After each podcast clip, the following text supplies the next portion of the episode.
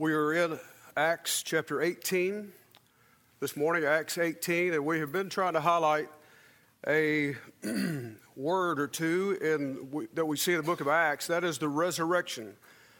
That word, or some form of that word, is found at least 30 times in the book, and we've seen many times where Paul brings that up in a, in a uh, sermon, or and actually, if you think about it going forward, he's going to bring that up when he's on trial. He's going to bring up the resurrection of Jesus when he's on trial. One thing I wanted to note about that, how important it is, and sometimes we perhaps maybe take it for granted. But if you look at the world's population, there are 70% today, 70% of the world's population that do not believe in the resurrection of Jesus Christ as given in the New Testament. That's astounding, isn't it? 70% of the world does not believe that. And even the 30% that would confess or profess a, some type of Christianity, of those, they don't really believe fully the, the biblical account of the resurrection. Shows us the importance of talking about the resurrection. That's why Paul, I think, emphasized that so much. It is part of the gospel.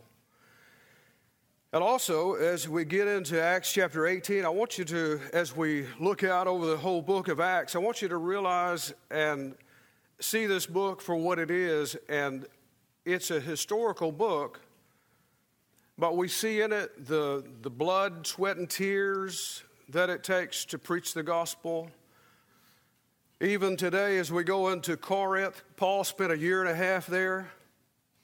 And then he follows up with a a book such as 1 Corinthians where he has to correct them on so many things.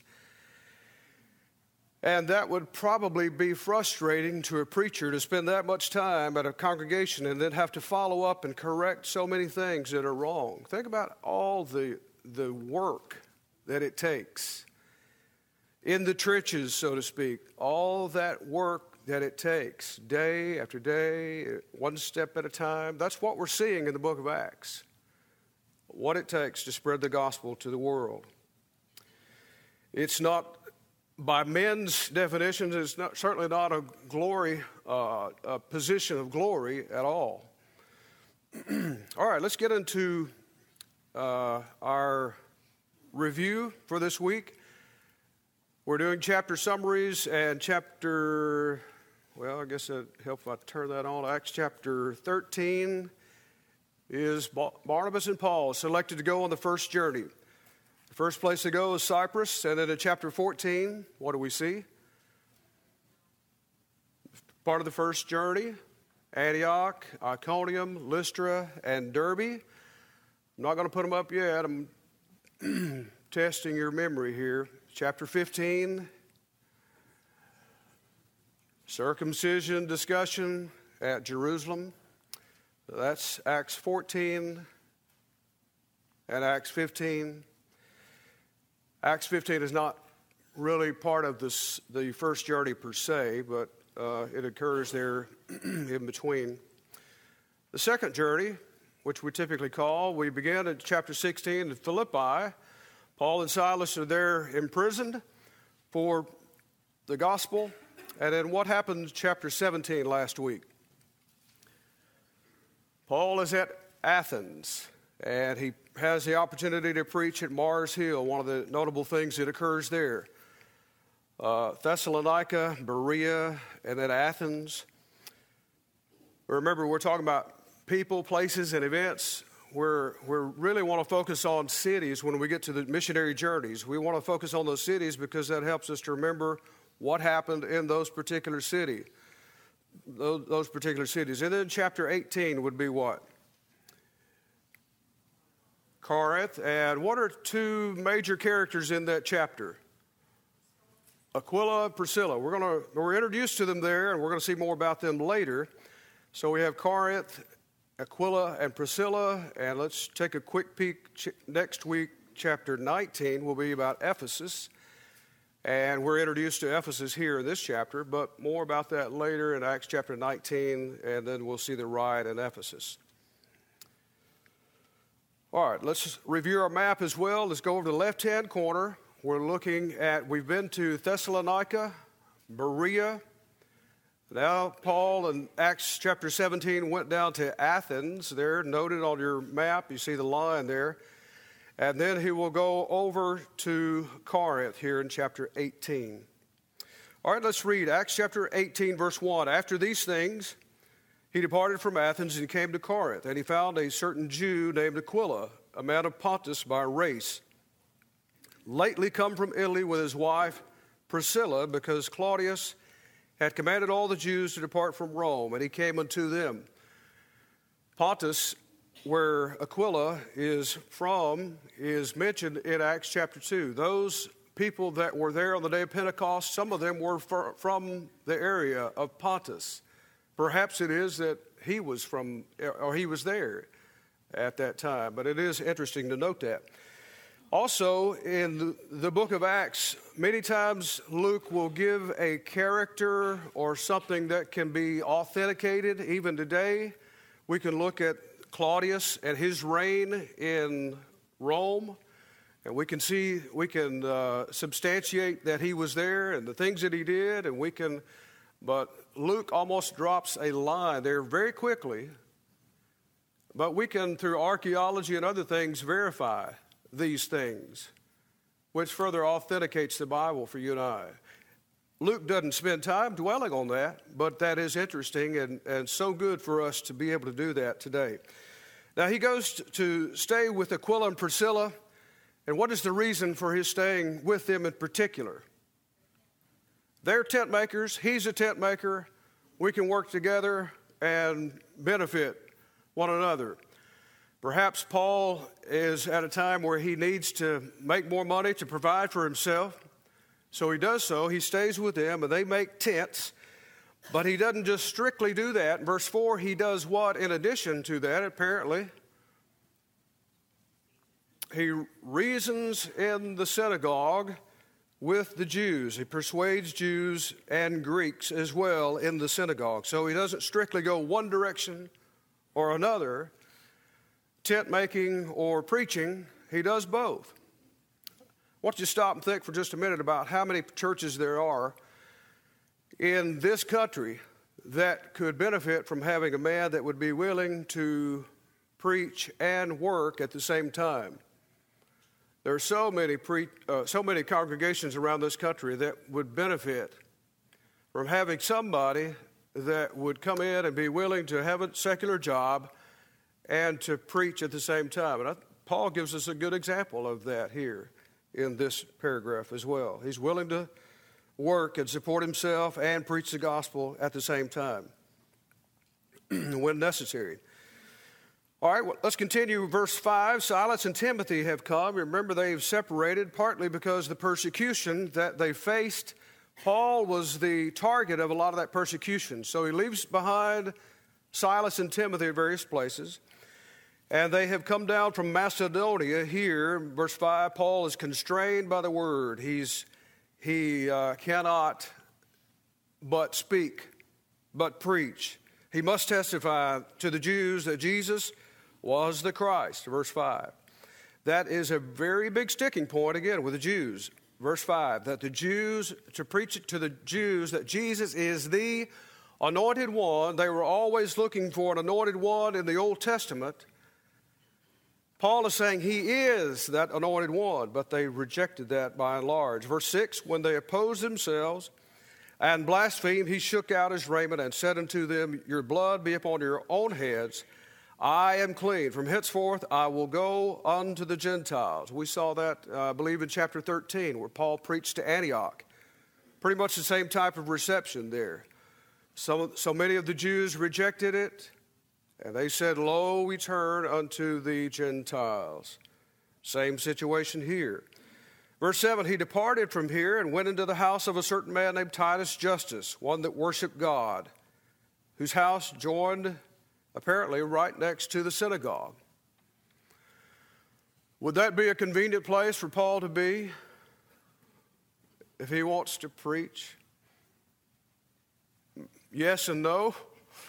Yes, if you want to preach, but no if you want to be persecuted, if you don't want to be persecuted. His house is right next to the synagogue, and lo and behold, in verse 8, who from the synagogue believes and is baptized? Crispus. Now, if Crispus does, do you think that would, have some impact upon the others attending services at a synagogue? Notice, uh, as we pointed out a few times in Acts, how many were with Crispus in this belief and baptism. He and his household. The ruler of the synagogue, verse 8, believed in the Lord with all his house, with all his house. Sometimes we read right through that and don't really think about the impact of that. Do I, as we asked before, do I have enough influence on my household that they would believe and have their own faith as well and believe in the Christ. Many of the Corinthians, verse 8, hearing, believed, and were baptized. And here we see three parts of the steps of salvation hearing. They heard the word, they believed the word, they were baptized. And then Paul, in a vision of the night, sees a vision. And what is this vision?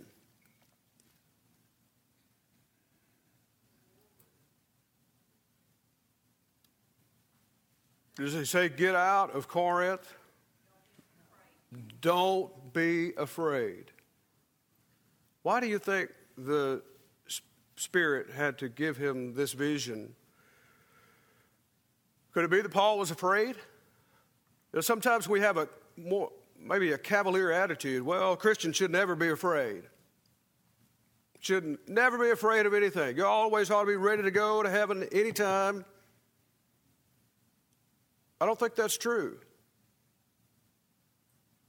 Why did the Holy Spirit have to come to Paul and tell him, don't be afraid, if he wasn't afraid? So don't be afraid, verse 9, but speak and hold not your peace. I think the reassurance that Paul is getting here from this vision is enough that he's going to stay in Corinth for how long a period of time? A year and a half. Verse 10, he continue, continues, For I am with thee, and no man shall set on thee to harm thee. I have much people in this city. He dwelt there a year and six months, teaching the word of God among them. Verse 10, the last part of verse 10, I find quite interesting. If we think about the ungodliness that is rampant in the city of Corinth, The last part of verse 10 says how many people were in this city that were open minded? How much good soil is in this city? Apparently, a, a lot. We would look at a city like this and say, we would assign it, oh, it's just so ungodly and immoral. There's nobody there that wants to listen to the gospel. That's a tendency we have. And, uh, Paul was told, no, there's many people in this city that will be open minded and will listen to the gospel. Now, I want you to pause there with me and let's dig a little deeper in this thought about the Spirit coming to Paul and giving him reassurance. The, the term Holy Spirit or the Spirit is found in the book of Acts at least 55 times. That's not including the times such as this or where we see the Macedonian man that says, Hey, come and help us, where the, the term Spirit may not necessarily be used, the Holy Spirit or the Spirit in some word or fashion is mentioned 55 times in the book of Acts. And I say that only to say that the Holy Spirit is very, very active in the book. The Holy Spirit is guiding all of the action, on all of the work that is going on. He's guiding. That's what Jesus left him for. He said, I'm going to send you the Holy Spirit to guide you into all truth, to remind you the things that I've said. And that's exactly what we're seeing just unfold before our eyes in the book of Acts. The Holy Spirit is, is doing his work. He's doing it through men, but he is doing his work. All right, let's pause there uh, to go back to our outline. the city of Corinth covers basically verse 1 through 17. Paul lives and works with Aquila and Priscilla. He breaks with the Jews beginning about verse 5. He taught Jesus as the Christ there. Many Corinthians believed when we were baptized, we saw. And Crispus and his household also believed. The ruler of the synagogue of all people. And we have this vision of reassurance that he is given to continue on without fear. And then he dwelt for a year and a half there. Uh, any thoughts or comments up to verse 11? All right. Let's go on over to verse 12. Gallio, we're introduced to a man named Gallio who is proconsul. He's the leader in this region of Achaia. Gallio was proconsul of Achaia. The Jews, with one accord, rose up against Paul and brought him before the judgment seat. Now, the Holy Spirit has already said, don't be afraid. but Paul has a dilemma. The Holy Spirit didn't say you will have absolutely no problems whatsoever, did he? They brought him before the judgment seat, and in that day and time, the judgment seat, particularly here, was out in the open, out, you might say, in the city streets. They put you on a platform and try you before the, the, all the bystanders. They would come by and they would see you on trial. So here you'd have just anybody that could come and see, come and witness this, this event. They brought him before the judgment seat. In verse 13, this man persuades men to worship God contrary to the law. Contrary to what law? What law are they talking about? They're talking about the law of Moses, aren't they? Does Gallio have jurisdiction over the law of Moses? Does he care for that particular law book? No. Verse 14, when Paul was about to open his mouth, Gallio interrupted. He said, I know you Jews have a law. If it's a matter of civil law, I think he's saying I would interject my thoughts and my judgment. But it's a matter of this religious law you have, law of Moses. That's a law for the Jews. This has nothing to do with my jurisdiction. O Jews, he continues, verse 14, O you Jews, reason would that I should bear with you. But if you're a question, if there are questions about words and names and your own law, look to it yourselves. I'm not minded to be a judge of these matters. So he drives them from the judgment seat. All they, and some of your versions might use the term, verse 17, all the Greeks would insert that.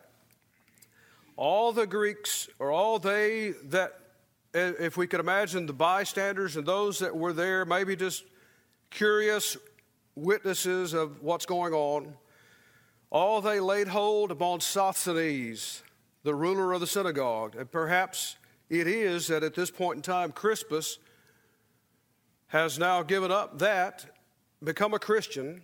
Verse 8, he believed and was baptized. He gave that up. Now we have a different ruler of the synagogue, Sosthenes. They beat him before the judgment seat and take out their anger, their frustration, and their mob mentality finds its resting place in him. Sosthenes, he's the ruler of the synagogue. They beat him before the judgment seat, and Gallio, what did he say? What did he do? I have nothing to do with that. Gallio is another one of those people as Claudius, we see in verse uh, 3 or verse 2. I think Gallio is another one of those people that Luke just drops this name in. Partly to tell us the story, but I think also a part of that is that we can go back and we can authenticate the writings of Luke. We can authenticate these things that, Paul, that Luke is telling us. I want you to listen, if you will, uh, a little bit of the history about this man named Gallio. And I only want to read this to help us realize this book is genuine and to provide us one of those evidences, if you will, of the Bible and its truthfulness, its authenticity. In the reign of Emperor Claudius, they have found at about the year 1900, they pieced together a fragment from archaeology. The emperor there said in a letter to Lucius Gallio, my friend and the proconsul of Achaia, not only did Luke record the name of Gallio accurately, but he also recorded his political office exactly as the emperor wrote, wrote in his letter. He goes on to say the importance of the Gallio inscription, again, this was found about 1900. The importance of this Gallio inscription goes even deeper than this. This particular find shows how archaeology can give us a better understanding of the biblical text, especially in giving us dates and times that things happened. Because of this letter, it is, it is possible to date the time that Gallio was proconsul to about AD 51. AD 51. That would mean that Paul arrived in the city of Corinth about the year AD 49 to 50, somewhere thereabouts. Being able to date this part of Paul's work, we can get a good understanding of when Paul visited other churches during, during his missionary journeys. not only that, but I'm going to go back and say we can authenticate that Gallio was a real man and that he really ruled the area of Achaia that he was subject to Claudius, the emperor. And this was written about the time of AD 51. And how do we know that? Well, we go back to uh, study in history, and we understand that they put their proconsuls up in these positions many times to rule for about a year, for about a year's period of time. And it was AD 51 that they wrote. I find that quite interesting. So when we're reading the Bible, especially the book of Acts, there's so many facts that are given that we should not just run right over. We, sh- we don't need to gloss right over those. And they're there for a reason. They're there for a reason, and we could su- substantiate that Gallio today was really a ruler. And that, that he was really a proconsul of Achaia, and so forth. I find that very, very interesting and very uh, faith building as well. Okay, before we get into uh, verse 18, any thoughts on that section? Yes. I also found it interesting that uh, we read of Sosthenes here. 1 Corinthians 1, verse 1, Paul mentions that Sos- there's a Sosthenes with them. Whether it's the same one, mm-hmm. uh, who knows? But uh, if it was, they got the first one converted. If it was, they got the second one converted who best to really understand the Old Testament scriptures, maybe, than the ruler of the synagogue? I don't know if that was because they were book smart in the Old Testament or maybe it was more of a political office, I don't know. But um, I just thought that was interesting also that if it was the same guy, they converted two of these mm-hmm. rulers. And uh, that just shows that the gospel can work on anyone who's uh, and that's why verse 10 spirit said I, I, have much people in this city. I have many people in this city. And uh, you just never know who is going to be pricked in the heart do you? It would be easier for paul as many times as he's been refused and rejected by the jews to dismiss them all and say they're all just so mired in the law of Moses, they don't want to hear. But he kept going back to the synagogues, didn't he? And uh, found fruit there. Not everybody believed, but some did, yes. Yeah. Preachers of the gospel, just like everybody else, need food, clothing, and shelter. And as you stated, when he first got to uh, Corinth there, he worked with Priscilla and Aquila in making tents to provide for himself. But in verse 5, after Silas and Timothy arrived from Macedonia, he began devoting himself completely to the word. So something changed. Mm-hmm. So either he had already made enough funds to support themselves for a while, or Silas and Timothy maybe worked while he preached, or some church maybe provided support. Mm-hmm. If you read uh, the last chapter of the Philippian letter, Paul mentioned that they are, after he left Macedonia, the church at Philippi was the only one that communicated with him for a while. Mm-hmm. So it's likely that this year and a half while he was in Corinth, that the church at Philippi and possibly others later provided that support so he mm-hmm. could devote himself fully to the preaching. Yeah, perhaps Silas and Timothy brought that that bounty or or possessions to him.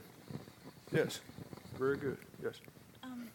I just wanted to say, um, in verse um, 9 and 10, the reason that's important for Paul to know is when you're preaching, especially in difficult places where you know that your life or your freedom is at stake, you can get a little afraid, especially if you're a preacher, because you're thinking, oh, are these people going to kill me, or, should I continue, or, or what? And the Holy Spirit said, you're not going to be harmed. You're not going to be touched. And so when we go to these other verses and we find out that he's let go and nothing happens to him, God kept his word and God knows God God knows that if he makes a promise to you, he's going to keep it. If you were expecting to be uh, a preacher and you read the book of Acts, it would not be a very, maybe not by men's terms, would not be a very encouraging book to look at in some respects, but in others it would be. Uh, the, the gospel and the work in the gospel is never pictured in such a way where it's made easy. Did we have another hand over here? It's never pictured that it's all easy, it's all rosy, it's, it's going to be accepted, and you're going to be lauded and praised everywhere you go. That's just not the work of the gospel, is it? Yes. Another interesting thing about Gallio, which uh, the Holy Spirit showed Paul how he would protect him, was that his brother was Seneca. And those who may have studied uh, ancient history remember Seneca uh, as one of the trustworthy advisors of uh, Nero during the time. But yet, their withdrawal from the Jews and all of the incidents that they tried to uh, bring uh, into the matter politically were set aside by uh, here Gallio, who was in position at the time. And it, it, says that even before Paul opened his mouth, uh, that Gallio said, "We're not gonna, we're not gonna hear this. We're not gonna uh, conclude with this riot that you're that you're planning against Paul and the harm." So I think that was a great display of how the Holy Spirit works in uh, what I've always truly believed mysterious ways to make the the things happen that that are promised to come into being. Mm-hmm. Yeah, the, the promises in verse nine and ten and we see a little fulfillment of that in the next paragraph, don't we? Verse 12 through 17. That's a fulfillment of, of be not afraid. Because at the end, Paul is, Paul is brought before the judgment seat before the city, but at the end, what happens? He, he is not, uh, not beaten, not imprisoned. In fact, they turn on Sosthenes. So it's kind of a fulfillment, as you say, of that promise the Holy Spirit is going to be with you, protect you, and take care of you during this period of time. All right, we'll continue now, verse 18. Verse 18 Paul, having tarried after this yet many days, took his leave of the brethren and sailed thence for Syria, and with him Priscilla and Aquila, having shorn his head in Cenchrea, for he had a vow. So, after being here many days, apparently these many days would be the year and a half that's mentioned in verse 11.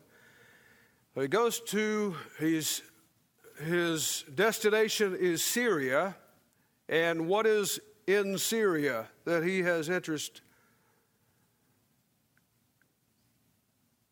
He's interested in going to Antioch, Syria. Syria is a region.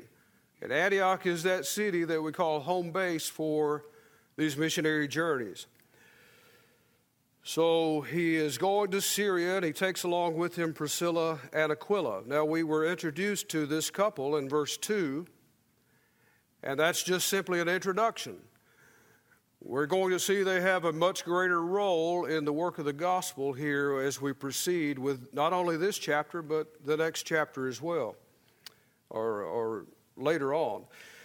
Uh, he, in verse 10, or verse 19 rather, they came to Ephesus. He left them there, that being Aquila and Priscilla, but he entered into the synagogue and reasoned with the Jews.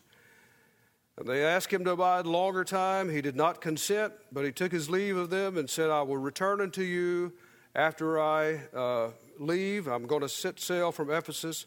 He's headed, as we said, to Syria. So Paul travels to Syria, particularly Antioch. he leaves Aquila and Priscilla at Ephesus. Perhaps this is one of those situations where he finds that these people would fit well working with Ephesus, so he leaves them there and says, maybe he says, You need to stay here. You can do so much good here. Meanwhile, I'm going to go to Antioch to report back to the church. Paul promises to return. And at this point, you might say, verse 21, we have ended the second missionary journey. I don't know if your Bible gives you that indication, and sometimes it will and sometimes it won't, but verse 21 is the end of the second journey for all practical purposes. Verse 22 they land at Caesarea. He went up and saluted the church there and went down to Antioch. Who do we know? Who have we read in this particular book that is from this area, Caesarea? Who? Simon? Okay. Who else? I'm, I'm thinking somebody else. Philip. Uh, go back to Acts chapter 10. The one I'm thinking of is the first Gentile convert. Cornelius is from Caesarea, and it may be that he's still there. Paul, on his journeys, is interested in stopping by churches to see the people, build them up. And maybe it is that Cornelius is there at Caesarea, stops there, builds them up, salutes the church there, goes on his way to Antioch. And then, having spent some time there, very quickly it turns, verse 23 having spent some time there at Antioch, here he goes again. We don't know exactly how much time. I guess we could back into it if we want to, but which I didn't do. But anyway, he spent some time there at Antioch reporting to the church, and then he's ready to go on another journey. So we might say that verse 23 begins our third missionary journey. We'll term it that way. Verse 23 Having spent some time, he departed and went through the region of Galatia and Phrygia in order, establishing all the disciples. So, uh, th- this is some of the area that he had been through previously in the area the region of Galatia and Phrygia. Now, verse 24. Meanwhile, we're going to back, go back. We've, we've seen now what Paul is doing on his reporting to Antioch. We've seen that Aquila and Priscilla have been left there meanwhile to work. Paul goes to Antioch, he's going through Phrygia and Galatia. Meanwhile, we go back to Antioch and we're introduced now to a person named Apollos. Apollos is described a couple, two or three different ways, and what are some of those ways that characterize not his race, but his work? He's eloquent, he's mighty in the scriptures. But there's a problem and it's a major, major problem, I would say.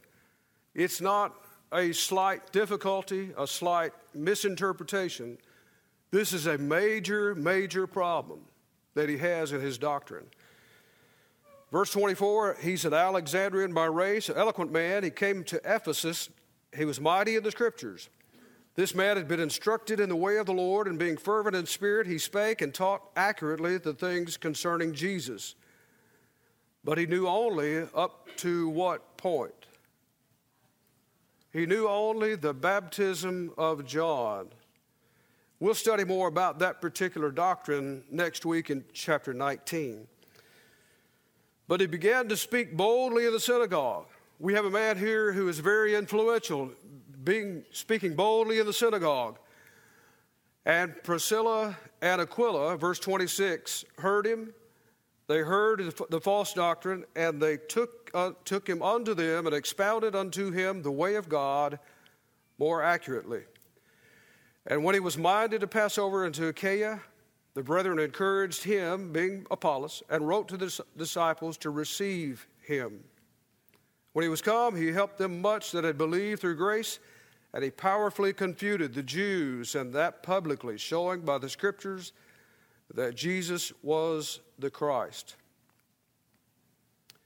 Now, this man, as we go back and think about Apollos, he's preaching boldly in the synagogue. Aquila and Priscilla here. They cannot stand by and listen to this false teaching. So they take Apollos aside and they teach him more accurately the Word of God. I want you to think for just a moment as we just stop and think about the work that a couple a couple of godly people can do in the kingdom particularly as we see here as they work together. A man and a woman who sits down with someone to study and to teach can do so much good. There's so much good that can be done there. A man might teach, and a woman might see things that the man completely misses. That's happened. And that happens a lot. You could ask preachers, they'll tell you their wives help them in many situations. It's untold how many different situations a good couple can work together in the kingdom and have so much impact.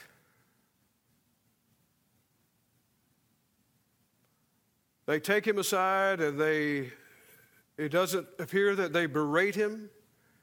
It doesn't appear that they try to belittle him but they explain the Word of God more accurately. Now, how does Apollos in turn respond to this correction? He repents. A man that's bold and mighty in the scriptures, well accepted by many, he is now corrected and what does he do? He listens, doesn't he?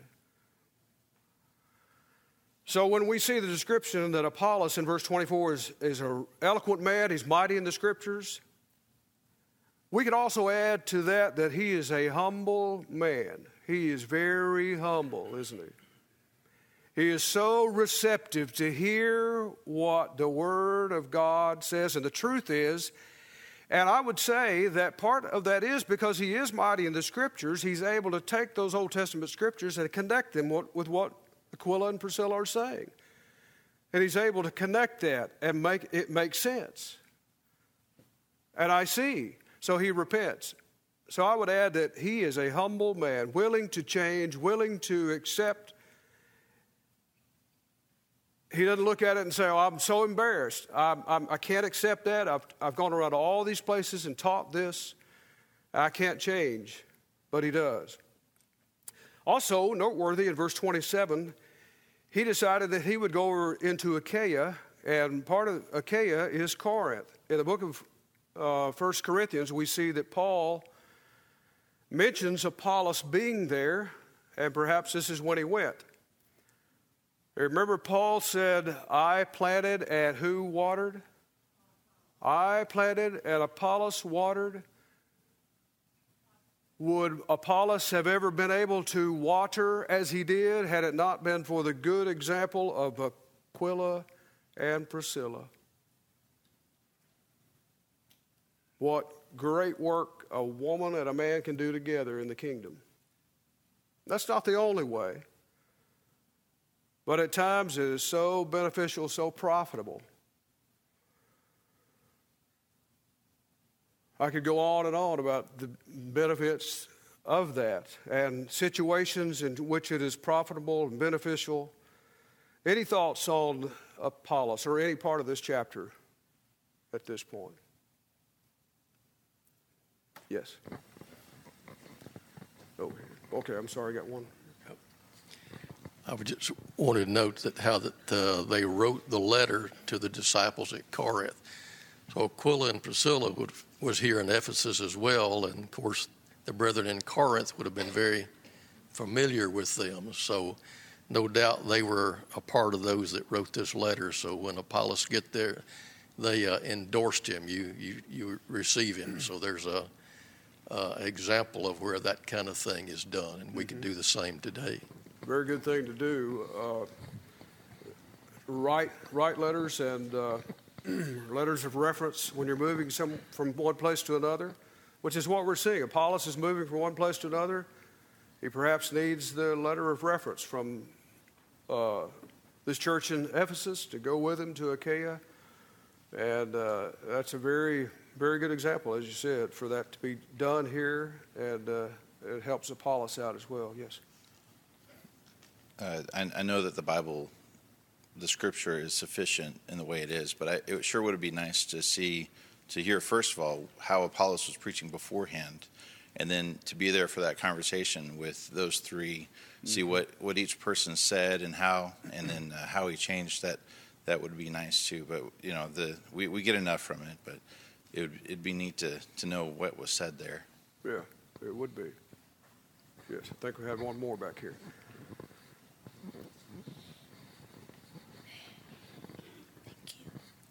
I just wanted to say um, I've been in uh, Aquila and Priscilla's place before where people are thinking that they're telling the truth when actually they don't know the whole truth. And it's it, you don't you don't make a public display about it. All you do is pull them aside and you, you try to preach the truth to them. Because what I found, especially in my case, when I was in error, the two people who took who were reading scriptures to me, the wife looked at the husband and says, "I don't think she can read the scriptures. I don't think she understands what what the scriptures are saying." And she was absolutely right. And so through 3 years, we went through word by word and mm-hmm. eventually learned how to how to correct that behavior and learned how to how to um, read the Bible. So with uh, Priscilla and Aquila teaching this man and helping this man, not only saved her soul, but that is what God's intention of the spreading of the gospel was. Was because he had good, good intentions. He just was misguided, and he did the right thing by repenting and later on becoming a very good gospel preacher. Mm-hmm. All right, I want to finish with a note about the I want to back away from chapter 18 and look at, again, at the book of Acts uh, as a whole. What's going on in this area? What's going on in the Roman Empire? Roman Empire is a very, very strong empire. All this area that we've covered so far and we'll cover later is all taking place in the Roman Empire. The Roman Empire has a road system that is quite uh, advanced for this day and time which allows for the travel of the gospel, ease of the travel of the gospel. And that's something we're seeing here. Uh, there was, even though there was a lot of uh, problems, sometimes with a very strong rule such as Rome had, you have relative ease of spreading the gospel. And I'll compare it this way Imagine if you were going to spread the gospel in the Ukraine right now. That would be kind of difficult because it's chaos. It's absolute chaos there. It would be difficult to do. But when there's, even though there's an evil empire and place, at least it allows for some consistency and stability for travel and whatnot to take place. And that's what we're seeing as we back out and think about historically the book of Acts taking place at this day and time. I guess we better stop there. Appreciate your participation.